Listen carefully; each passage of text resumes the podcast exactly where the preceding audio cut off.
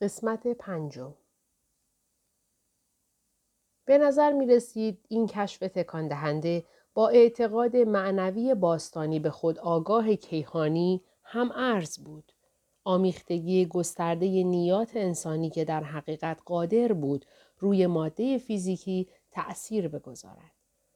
اخیرا مطالعات روی نیایش ها و مراقبه های گروهی نتایجی مشابه بر مولدهای رویداد کاتورهی به دست آورده بود و این ادعا را تقویت کرده بود که خودآگاه انسان به قول نویسنده نوئتیک لین مکتاگارت ماهیتی خارج از حدود بدن دارد. یک انرژی به شدت منظم شده که قادر بود دنیای فیزیکی را تغییر دهد. کاترین مجذوب کتاب مکتاگارت آزمایش نیت شده بود و نیز تحقیق جهانی و اینترنتی او یعنی theintentionexperience.com که هدفش کشف این بود که نیات انسان چگونه بر دنیا اثر می‌گذارند. تعدادی متون پیشگام دیگر هم در این زمینه علاقه کاترین را برانگیخته بودند. بر این اساس پژوهش کاترین سولومون گام بلندی رو به جلو بود و اثبات می کرد که تفکر متمرکز می تواند عملا بر هر چیزی اثر بگذارد. میزان رشد گیاهان، جهت شنای ماهی در تنگ، شیوه تقسیم سلولی در ظرف کشت میکروب، همزمان سازی سیستم های خودکار جدا از هم، تأثیرات شیمیایی در بدن فرد. حتی ساختار بلوری یک ماده جامد تازه شکل گرفته را می‌شد با ذهن بیثبات کرد. کاترین با ارسال افکار محبت آمیز به یک لیوان آب در حال انجماد بلورهای یخ زیبا و متقارنی ایجاد کرده بود. ناباورانه برعکسش هم درست بود. وقتی اندیشه های آلوده و منفی به آب میفرستاد بلورهای یخی به صورت فرمهایی در هم شکسته و آشوب زده منجمد می شدند. ذهن انسان به راستی می تواند دنیای فیزیکی را دگرگون کند. آزمایش های کاترین که شجاعانه تر شد نتایجش هم مبهوت کننده تر از کار درآمد. کار او در این آزمایشگاه تا حد زیادی فراتر از حد تردید ثابت کرده بود که غلبه ذهن بر ماده فقط یک جور ورد روحی بخش عصر جدید نیست. ذهن توانایی تغییر حالت ماده را هم داشت و از آن مهمتر ذهن قدرت آن را داشت که دنیای فیزیکی را به سمت و سوی خاصی ببرد. ما اربابان جهان خودمان هستیم. کاترین در سطوح زیر اتمی نشان داده بود که خود ذرات هم صرفاً بر اساس نیت خود او برای مشاهدهشان به وجود می آمدند و از بین می رفتند. به یک معنا اشتیاق برای دیدن یک ذره آن ذره را آشکار می کرد. هایزنبرگ دهه ها قبل به این واقعیت اشاره گذرا کرده بود و حالا یکی از اصول بنیادی علوم نوئتیک شده بود. مکتاگارت چنین می‌گوید تایید خود آگاهان زیستن این است که امکان وقوع چیزی را به وقوع حقیقیش مبدل می کند. مهمترین معلفه در خلق دنیای ما خود آگاهی یا شعوری است که دنیا را مشاهده می کند. با این همه گیج کننده ترین جنبه کار کاترین دریافتن این نکته بود که توانایی ذهن را برای اثرگذاری بر دنیای مادی می توان با تمرین و ممارست افزایش داد. نیت مهارتی آموختنی بود. مانند مراقبه مهار کردن قدرت حقیقی اندیشه نیاز به تمرین داشت. از آن مهمتر. بعضی از مردم ماهرتر از دیگران به دنیا می آمدند. و در طول تاریخ کسانی بودند که در این هیته استادان واقعی شده بودند. این همان حلقه گم شده میان علوم مدرن و عرفان باستانی است. کاترین این را از برادرش پیتر آموخته بود و حالا که دوباره به یاد او افتاد نگرانی رو به افزایشی وجودش را فرا گرفت. به کتابخانه تحقیقاتی آزمایشگاه رفت و داخل آن را به دقت نگریست. خالی. کتابخانه یک اتاق مطالعه کوچک بود.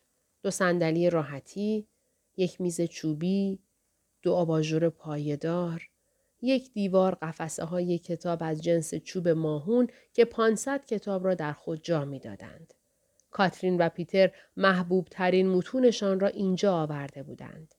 نوشته هایی درباره همه چیز از فیزیک ذرات بنیادی گرفته تا عرفان کهن. مجموعهشان به ترکیبی التقاطی از نو و کهنه و پیشرو و تاریخی مبدل شده بود. اغلب کتاب های کاترین عناوینی مثل خود آگاهی کوانتومی، فیزیک جدید و اصول فیزیک عصبی بر خود داشتند.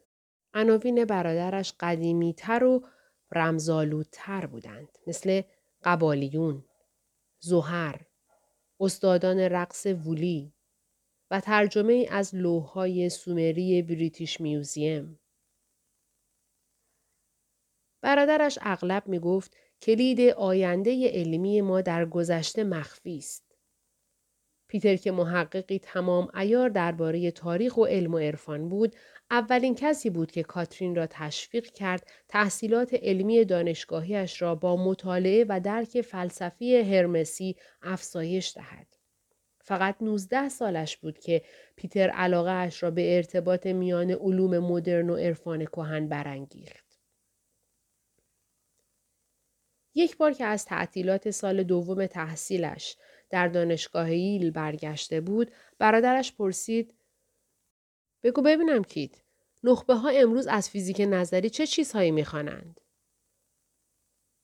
کاترین که در کتابخانه خانوادگی مملو از کتابشان ایستاده بود فهرست مطالعاتش را نقل کرد. برادرش گفت جالبند. انشتین و بور و هاوکینگ نوابق جدید هستند. ببینم چیز قدیمی تری هم می‌خوانید؟ کاترین سرش را خاراند. منظورت آدمهایی مثل نیوتون است؟ پیتر لبخند زد. قدیمی تر. پیتر با اینکه 27 سالش بود اسم و رسمی برای خودش در دنیای آکادمیک به هم زده بود. و او و کاترین هم ذهنشان برای این نوع بازی های هوشمندانه پرورش پیدا کرده بود. قدیمی تر از نیوتون ذهن کاترین حالا مملو از اسامی دوردست و کهن مثل بطلمیوس و فیساغورس و هرمس سلاست الحکمت شده بود. هیچ کس دیگر از این چیزها نمی‌خواند. برادرش انگشتش را روی قفسه درازی از شیرازه های چرمی و ترک خورده و کتاب های قطور و قدیمی کشید. حکمت علمی قدما حیرت انگیز است. فیزیک مدرن تنها آغاز درک آن همه دانش است. کاترین گفت پیتر قبلا گفته بودی که مصری ها خیلی قبل از نیوتون اهرم ها و قرقره ها را میفهمیدند. و اینکه کیمیاگری های قدیم واقعا در یک تراز با شیمی مدرن کار می کردند. اما که چی؟ فیزیک امروز با مفهوم های سر و کله می زند که برای مردم باستان تصور نکردنی بوده. مثل چی؟ خب فقط یک مثال نظریه تنیدگی. تحقیقات زیر اتمی به زرس قاطع ثابت کرده بودند که تمام مواد با هم مرتبط هستند. در یک تک شبکه یگانه در هم تنیده اند. یک جور یگانگی جهان شمول. داری می‌گویی مردم باستان دور هم می نشستند و از تئوری تنیدگی گپ می زدند؟ بیتر گفت دقیقا. و چتری موهای تیره و بلندش را از روی چشمانش کنار زد. تنیدگی در کانون عقاید اولیه قرار داشته. اسمهای مختلفش به قدمت خود تاریخ است. دارماکایه، تاو، برهمن. در واقع قدیمی ترین قصه جستجوی روحانی انسان درک در هم تنیدگی خود او بوده تا ارتباطش را با همه چیز بفهمد. همیشه می‌خواسته با جهان یکی بشود تا به درجه یک آنگی برسد. برادرش ابروهایش را بالا برد. تا امروز پیروان ادیان ابراهیمی هنوز هم به یگانگی باور دارند. هرچند بیشتر ما فراموش کرده ایم. ما در واقع به دنبال یک آنگی هستیم. کاترین که فراموش کرده بود مباحثه با آدمی که این اندازه از تاریخ آگاه است چقدر سخت است آهی کشید. قبول. اما تو داری حرف را تعمیم می دهی. من از فیزیک به طور مطلق حرف می زنم. پس مطلق باش. چشمان مهربانش داشتند او را به مبارزه می طلبیدند. باشد. درباره چیزی به سادگی قطبی شدگی چه؟ توازن مثبت منفی در حیطه زیر اتمی مسلما مردم باستان چیزی نمیف... صبر کن. برادرش یک متن خاک خورده و بزرگ را هل داد که با صدای بلند روی میز کتابخانه افتاد. قطبی شدگی مدرن چیزی نیست مگر همان دنیای دوگانه که کریشنا اینجا در بهاگاواد گیتا دو هزار سال قبل توصیف کرده.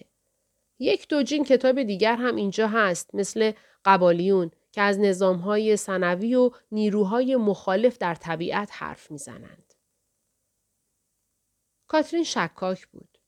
باشد ولی اگر از کشفیات مدرن در فیزیک زیر اتمی حرف بزنیم مثلا اصل عدم قطعیت هایزنبرگ پیتر گفت آن وقت باید اینجا را ببینیم و به سمت قفسه دراز رفت و متن دیگری را درآورد. متون مقدس ودانتایی هندوها که به اوپانیشادها معروفند. کتاب قطور را محکم روی میز کوبید و اولش را باز کرد. هایزنبرگ و شرودینگر این متن را مطالعه کردند و اعلام کردند که بخشی از فرمول بندی تئوری هایشان را مدیونش هستند. مسابقه چند دقیقه دیگر ادامه پیدا کرد و توده های کتاب های خاک گرفته روی میز بلندتر و بلندتر شد. عاقبت کاترین دستانش را به نشانه تسلیم بالا انداخت. قبول. منظورت را رساندی. اما من دلم می‌خواهد فیزیک نظری مدرن را بخوانم. آینده علم را. جدا شک دارم کریشنا یا ویاسا چیز خاصی در مورد نظریه ابرریسمان ها و مدل های کیهان شناختی چند بعدی بگویند. حق داری؟ چیزی نگفتند. بعد برادرش مکسی کرد و لبخندی روی لبانش نقش بست. اگر صحبت نظریه ابرریسمان ها را پیش بکشی دوباره سراغ قفسه دیگری رفت. پس باید از این کتاب هم حرف بزنی. کتاب عظیم و جلد چرمی دیگری را به زحمت بیرون کشید و با صدای بلند روی میز انداخت. ترجمه قرن سیزدهم از متن آرامی قرون وسطایی نظریه ابرریسمان ها در قرن سیزدهم؟ کاترین زیر بار نمی رفت. دست بردار. نظریه ابرریسمان ها یک مدل کیهان شناختی خیلی جدید بود. این نظریه بر اساس مشاهدات علمی جدید پیشنهاد می کرد که جهان چند بعدی ما نه از سه بود که از ده بود تشکیل شده و همهشان مثل ریسمان های مرتعش بر هم تأثیر داشتند. مثل زههای روزنانس کننده ویولون. کاترین منتظر مان تا برادرش کتاب را باز کند. فهرست محتویات چاپی آراستش را بگردد و بعد همان صفحات اول کتاب را ورق بزند. این را بخوان. به صفحه محو از متن و نمودار اشاره کرد. کاترین وظیفه شناسانه صفحه را خواند. ترجمهش قدیمی بود و خواندنش سخت. اما در کمال شگفتیش متن و طراحی ها آشکارا همان جهانی را ترسیم می کردند که نظریه ابرریسمان ها از آن خبر می دادند. یک جهان ده بودی با تارهای تشدید شونده و مرتعش. به خواندن که ادامه داد ناگهان نفس نفس زد و عقب پرید. یا خدا! حتی توضیح داده که شش تا از ابعاد در هم تنیده شدند و مثل یک بود عمل می کنند. حراسان یک قدم به عقب برداشت. این چه کتابی است اصلا؟ برادرش پوزخندی زد و گفت چیزی که امیدوارم یک روزی بالاخره بخوانیش. این بار برعکس ورق زد و صفحه عنوان را آورد که یک لوح با چاپ آراسته سه کلمه را روی خود داشت. متن کامل زهر. هرچند کاترین هیچگاه زهر را نخوانده بود می‌دانست که متن پایه عرفای اولیه کلیمی است و زمانی تصور می‌شد چنان قدرتی دارد که فقط باید متبهرترین ربی ها آن را میخواندند. کاترین کتاب را از نظر گذراند. یعنی می‌گویی عرفای اولیه می‌دانستند که جهان ما ده بود دارد؟ دقیقا. به تصویرگری روی جلد اشاره کرد که ده دایره در هم تنیده به اسم سفیروت بود. آشکارا. مجموعه لغاتش کمی مبهم و رمزالود است. اما فیزیکش خیلی پیشرفته است. کاترین نمی‌دانست چه واکنشی نشان بدهد. اما پس چرا آدم های بیشتر این را نمی‌خوانند؟ برادرش لبخند زد و گفت می‌خوانند. نمی‌فهمم. کاترین ما در روزگار عجیبی به دنیا آمده ایم. تغییری در راه است. انسان در آستانه روزگار تازه ایستاده که وقتی شروع بشود نگاهش را به سمت طبیعت و به شیوه های کهن برمیگرداند. به افکاری که در کتابهایی مثل زهر و بقیه متون باستانی همه جای دنیا بوده. حقیقت قدرتمند جاذبه خودش را دارد و بالاخره مردم را به خودش می کشد. روزی می آید که علم مدرن جدا شروع به مطالعه حکمت مردم باستان می کند. آن روز انسان کم کم جواب سوالهای بزرگی را پیدا می کند که هنوز هم از آنها تفره می رود. آن شب کاترین مشتاقانه کتابهای کهن برادرش را شروع به خواندن کرد و به سرعت فهمید که حق با او بوده. قدما حکمت علمی ژرفی داشتند. علم امروز چندان کشفیات خاصی نداشت چرا که همش کشف دوباره بود. به نظر می رسید انسان یک نوبت ماهیت حقیقی جهان را درک کرده بود اما رها و بعد فراموشش کرده بود. فیزیک مدرن به ما کمک می کند همه چیز را به یاد بیاوریم. این جستجو رسالت اصلی کاترین شده بود. استفاده از علم پیشرفته برای بازکشف حکمت گمشده باستانیان. انگیزهش چیزی بیش از شور و شعف اکادمیک بود. در زیر این شور ایمان او به این بود که دنیا به این ادراک نیاز داشت و الان بیشتر از همیشه در قسمت عقب آزمایشگاه کاترین روپوش سفید آزمایشگاهی برادرش را دید که همراه با روپوش خودش روی چوب لباسی آویزان بود. به طور غیر ارادی موبایلش را درآورد تا ببیند پیامی برایش آمده یا نه. هیچ. صدای دوباره در ذهنش پژواک یافت. چیزی که برادر شما به وجود آن اعتقاد دارد در واشنگتن مخفی شده. می شود پیدایش کرد. گاهی که یک افسانه چند قرن دوام می آورد. دلیل دارد. کاترین با صدای بلند گفت نه امکان ندارد واقعی باشد. گاهی افسانه فقط افسانه است.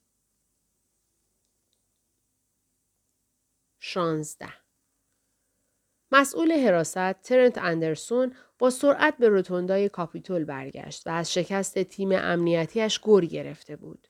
یکی از افرادش همین الان یک بند گردن و یک اوورکوت ارتشی در یک شاهنشین نزدیک به ایوان شرقی پیدا کرده بود. مردک جلوی چشم ما در رفت. اندرسون تیمهایش را معمور کرده بود تا ویدیوهای بیرونی را بازبینی کنند. اما تا بخواهند چیزی پیدا کنند مسافت زیادی از آنها دور شده بود. الان که اندرسون وارد روتوندا شد تا میزان خسارات را برآورد کند متوجه شد موقعیت همانطوری است که توقعش را داشت هر چهار ورودی به روتوندا را با همان روش نامحسوس کنترل جمعیت بسته بودند که در دسترس تیم حراست بود یک ریسه مخملی یک نگهبان معدب و متاسف و یک علامت که رویش نوشته بود این اتاق موقتا برای نظافت تعطیل است ده دوازده شاهد را کنار هم در حاشیه شرقی اتاق جمع کرده بودند و نگهبانها داشتند تمام موبایل ها و دوربین هایشان را جمع می کردند. چیزی که اندرسون اصلا دلش نمی‌خواست این بود که یکی از این آدمها یک عکس گرفته شده با موبایل را برای CNN بفرستد. یکی از شاهدان توقیف شده مرد قد بلندی با موهای سیاه و کت اسپورت تویید سعی داشت از گروه جدا بشود تا با رئیس آنجا حرف بزند. الان هم مشغول بحثی داغ با نگهبانها بود. اندرسون رو به نگهبانها گفت چند لحظه دیگر خودم با او صحبت می کنم. الان لطفا همه را در لابی اصلی نگه دارید تا اوضاع را مرتب کنیم. اندرسون حالا چشمهایش را به سمت دست چرخان که انگار خبردار وسط اتاق ایستاده بود. تو را به خدا. پانزده سال در جریان جزئیات امنیتی ساختمان کاپیتول بود و اتفاقات عجیبی را دیده بود. اما مثل این یکی نه. پزشکی قانونی بهتر است زودتر برسد اینجا و این چیز را با خودش ببرد. اندرسون نزدیکتر رفت و دید مچ پیچ خورده را انگار روی یک پایه چوبی میخدار به سیخ کشیده بودند تا صاف بایستد. با خود گفت چوب و گوشت. برای فلزیاب ها نامرئی است. تنها قسمت فلزیش یک حلقه طلایی بزرگ بود که اندرسون حد زد یا با وند اسکنش کردند یا مزنون خیلی عادی از روی انگشت مرده برداشته انگار که مال خودش باشد. اندرسون کمی قوز کرد تا از نزدیکتر دست را معاینه کند. به نظر می رسید به مردی حدوداً شست ساله تعلق دارد. حلقه یک جور علامت مهرمانند زیبا داشت با یک پرنده دو سر و عدد سی و سه. اندرسون نشناختش. چیزی که واقعا توجهش را جلب کرد خالکوبی های کوچک روی نوک انگشت های اشاره و شست بود. چه سیرکی راه انداخته. رئیس یکی از نگهبانها که تلفنی را در دست داشت به دو خودش را رساند. سویش برد حراست الان وصل کرد. اندرسون طوری نگاهش کرد که انگار نگهبان دیوانه است. بعد قرید. من وسط یک کاری هستم انگار. رنگ از رخسار نگهبان پریده بود. دهنی گوشی را گرفت و زمزمه کرد. CIA. اندرسون شوکه شد. CIA به همین زودی ماجرا را شنیده؟ دفتر امنیتشان است. اندرسون شق و رق ایستاد. گندش بزنند. نگاهی ناآرام به تلفنی انداخت که در دست نگهبان بود. در اقیانوس وسیع آژانس های اطلاعاتی واشنگتن دفتر امنیت CIA چیزی شبیه به مثلث برمودا بود. منطقه مرموز و مخاطره آمیز که هر کسی از وجودش اطلاع داشت سعی می کرد از آن دوری کند. دال الف را CIA طی تصمیمی انگار خود ویرانگرانه برای هدفی عجیب ایجاد کرده بود. جاسوسی از خود CIA. دال الف مثل یک دفتر امور داخلی تمام کارمندان CIA را از لحاظ رفتارهای مخالف مقررات زیر نظر داشت. اختلاس از تنخواه و فروش اسرار و سرقت تکنولوژی های طبقه بندی شده و استفاده از تکنیک های شکنجه غیرقانونی چندتای از این رفتارها بودند. آنها جاسوسی جاسوسان آمریکا را می کردند. با اختیارات نامحدودی که دال الف در کلیه امور امنیت داخلی داشت، دسترسیش به همه جا در نهایت قدرت و آزادی بود. اندرسون درک نمی کرد چرا باید به همچو اتفاقی در کاپیتول علاقه مند باشند یا اینکه چطور اینقدر سریع از ماجرا بو بردند. ضمن آنکه شایعه بود دال الف همه جا چشمهای مراقب خود را دارد. چیزی هم که اندرسون می‌دانست این بود که آنها از دوربین های کاپیتول feed مستقیم دارند. این اتفاق به هیچ وجه متضمن دخالت دال الف نبود هرچند زمانبندی تماسشان تصادفاً هماهنگتر از آن بود که اندرسون علتش را چیزی جز این داستان دست بداند. نگهبان تلفن را مثل یک سیب زمینی داغ توی دستانش نگه داشته بود. رئیس، باید همین الان صحبت کنید. پشت خط هستند. مکسی کرد و بی صدا با حرکت لبهایش دو هجار را بیان کرد. ساتو اندرسون چشمهایش را رو به مرد لوچ کرد. شوخی می کنی. حس کرد کف دستهایش به عرق کردن افتاده. ساتو شخصا دارد ماجرا را پیگیری می کند؟ خداوندگار دفتر امنیت رئیس اینو ساتو در محافل امنیتی شهرت افسانه‌ای داشت.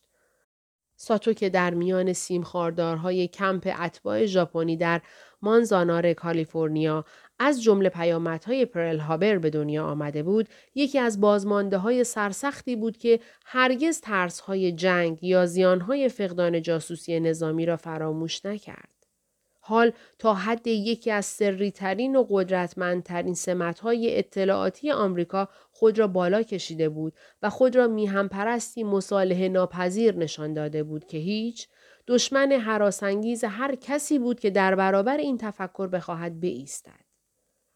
رئیس دال الف که به ندرت او را می‌دیدند اما همه از او می ترسیدند. مثل حیولاهای دریایی در آبهای عمیق CIA گشت می‌زد و تنها برای بلعیدن اش به سطح آب می آمد. اندرسون تنها یک بار با او چشم در چشم شده بود و خاطره آن چشمان سیاه و سرد کافی بود تا شکر گذار باشد که این مکالمه را قرار است تلفنی انجام دهد. اندرسون تلفن را گرفت و جلوی لبهایش آورد. تا جایی که ممکن بود لحنی دوستانه به صدایش داد و گفت رئیس ساتو اندرسون هستم در خدمت شما. مردی در ساختمان شما هست که می‌خواهم فورا با او صحبت کنم. صدای دبیر کل دال الف را نمی‌شد اشتباه گرفت. مثل صدای دلخراش آهن روی تخته گچی بود. جراحی سرطان هنجره آهنگی عمیقا سرد و ضعیف به صدای ساتو داده بود و جای زننده زخمی را روی گردنش به جا گذاشته بود. می‌خواهم همین الان برایم پیدایش کنید. همین؟ می‌خواهی یک نفر را پیچ کنم؟ اندرسون ناگهان احساس امیدواری کرد که زمانبندی این تماس تصادف مطلق بوده. دنبال کی هستید؟ اسمش رابرت لنگدان است. به نظرم همین الان در ساختمان شماست. لنگدان؟ این اسم به طرز مبهمی برای اندرسون آشنا بود اما نتوانست درست به خاطر بیاورد. داشت از خودش می‌پرسید ساتو چیزی از ماجرای دست را می‌داند یا نه. اندرسون گفت من الان در روتوندا هستم. چند تای توریست اینجا داریم که یک لحظه صبر کنید. تلفن را پایین آورد و به سمت گروه فریاد زد. بچه ها اینجا کسی داریم که اسمش لنگدان باشد؟ بعد از سکوتی کوتاه صدای نرمی از لای جمعیت توریست ها جواب داد بله من رابرت لنگدان هستم. ساتو خبر دارد. اندرسون گردنش را دراز کرد تا ببیند کی حرف می‌زند. همان مردی که چند دقیقه قبل سعی می کرد با او صحبت کند از بقیه جدا شد. آشفته به نظر می رسید. اما تا اندازه هم آشنا. اندرسون تلفن را جلوی دهانش آورد. بله، آقای لنگدان اینجا هستند. ساتو خیلی خشن گفت بیاورش پشت خط. اندرسون نفسی بیرون داد. بهتر که من حرف نزنم. صبر کنید. با دست به لنگدان علامت داد که بیاید. لنگدان که نزدیکتر شد، اندرسون ناگهان فهمید چرا این نام برایش آشناست. یک مقاله راجع به این مرد خانده ام. اینجا چه غلطی می کند؟ علا رقم هیکل تقریبا دو متری و ورزشکار بودنش اندرسون هیچ کدام از برندگی های سرسختانه ای را که انتظار داشت در او نمی‌دید. به نظرش آدمی مشهور که از یک انفجار در واتیکان و یک تعقیب و گریز در پاریس به سلامت بیرون آمده بود نمی بایست این شکلی باشد. این مرد پلیس فرانسه را فریب داده بود. آن وقت با این کفشای راحتی بیشتر به کسی شباهت داشت که اندرسون تصور می کرد بشود کنار شومینه کتابخانه یکی از دانشگاه های جامعه اشقه در حال خواندن داستایوفسکی پیدایش کرد. اندرسون گفت آقای لنگدان و تا نیمه راه رفت تا از او استقبال کند. بنده مسئول حراست اینجا هستم. تلفن منتظر شماست. چشمان آبی لنگدان نگران و مشکوک شدند. منتظر من؟ اندرسون تلفن را جلو گرفت. از دفتر امنیت CIA. اسمش را هم تا حالا نشنیدم. اندرسون لبخندی شوم زد و گفت خب آنها اسم شما را شنیدند. لنگدان تلفن را به گوشش چسباند. بله؟ صدای خشن دبیر ساتو در گوشی کوچک جار می‌زد و آنقدر بلند بود که اندرسون هم میشنید. رابرت لنگدان؟ لنگدان جواب داد بله. اندرسون یک قدم نزدیکتر شد تا بشنود ساتو چه می‌گوید. آقای لنگدان، دبیرکل اینو ساتو هستم. الان درگیر اداره یک بحران هستم و اطمینان دارم شما اطلاعاتی دارید که می‌تواند به من کمک کند. لنگدان کمی امیدوارتر شد.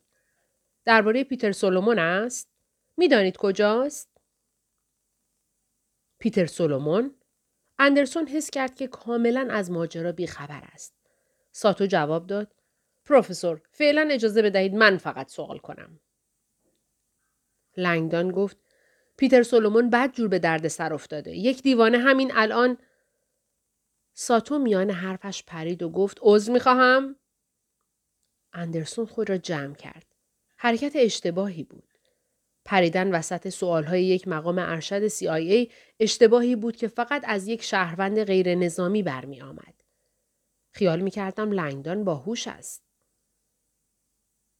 ساتو گفت به دقت گوش کنید. الان که مشغول صحبت هستیم کل مردم در معرض خطر هستند. شما را به من توصیه کردند و گفتند اطلاعاتی دارید که می تواند کمکم کند بحران را رفع کنم. حالا می خواهم دوباره سوال کنم. شما چه اطلاعاتی دارید؟ لنگدان گیج شده بود. جناب دبیر کل، من هیچ تصوری ندارم که راجع به چی حرف می‌زنید. تمام نگرانی فعلی من پیدا کردن پیتر و ساتو اهمیتی نداد و پرسید هیچ تصوری؟ اندرسون حس کرد لنگدان از خشم موهایش سیخ می شوند. حالا دیگر پروفسور لحنی مهاجمتر به خود گرفته بود. نه خیر آقا. هیچ فکر مزخرفی به ذهنم نمی رسد. اندرسون خود را عقب کشید. اشتباه، اشتباه، اشتباه. رابرت لنگدان همین الان در برخورد با ساتو اشتباهی انجام داده بود که خیلی برایش گران تمام می شد. اندرسون ناباورانه متوجه شد که دیگر خیلی دیر شده. در نهایت شگفتی دید که ساتو همان موقع در انتهای روتوندا سر و پیدا شد و به سرعت از پشت سر لنگدان داشت نزدیک می شد. ساتو توی ساختمان است. اندرسون نفسش را حبس کرد و منتظر ضربه ماند. لنگدان هیچ تصوری ندارد. شبه تاریک دبیر کل تلفن به گوش نزدیکتر آمد. انگار چشمان سیاهش دو پرتو لیزر را روی کمر لنگدان انداخته بودند. لنگدان تلفن رئیس پلیس را محکمتر چنگ زد و علا رقم اینکه دبیر کل دال الف او را تحت فشار گذاشته بود یأسی رو به فوزونی را در خود حس می کرد. لنگدان خیلی موجز گفت متاسفم آقا اما نمی توانم فکر شما را بخوانم. دقیقا چه می خواهید؟ من چی از شما می خواهم؟ صدای گوشخراش دبیر کل دال الف مثل صدای آدم روبه موت مبتلا به گلودرد استرپتوکوکی غیر صمیمی و آزاردهنده از پشت تلفن لنگدان ترق ترق راه انداخته بود. لنگدان حین مکالمه تلفنیش احساس کرد کسی به شانهاش می‌زند. چرخید و چشمانش رو به پایین کشیده شدند. مستقیما به صورت یک زن ریزندام ژاپنی. چهره تندخو و درنده داشت.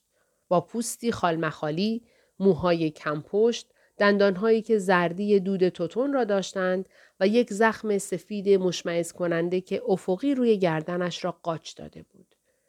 دست زمخت زن موبایلی را روی گوشش نگه داشته بود و لبهایش که تکان می‌خورد لنگدان همان صدای گوشازار آشنایی را شنید که پشت تلفن هم بود. خیلی آرام موبایلش را بست و به او زل زد. من چی از شما می‌خوام پروفسور؟ و چون تازه کارید باید اضافه کنم لازم نیست به من بگویید آقا. لنگدان شرم زده به او خیره شد. من من معذرت می‌خوام خانم. تماس خیلی ضعیف بود و تماس خیلی هم خوب بود پروفسور و لازم است بدانید در برابر چرندیات خیلی کم تحملم. هفته دبیرکل اینو ساتو شخصیتی مهیب بود.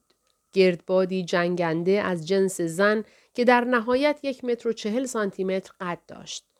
استخوانبندی ظریفی داشت با ترکیبی ناموزون در صورتش و نوعی بیماری پوستی به نام برس یا پیسی که به بشرش ظاهر لکه لکه یک گرانیت زبر را داده بود که روی آن جا به جا گلسنگ در آمده باشد.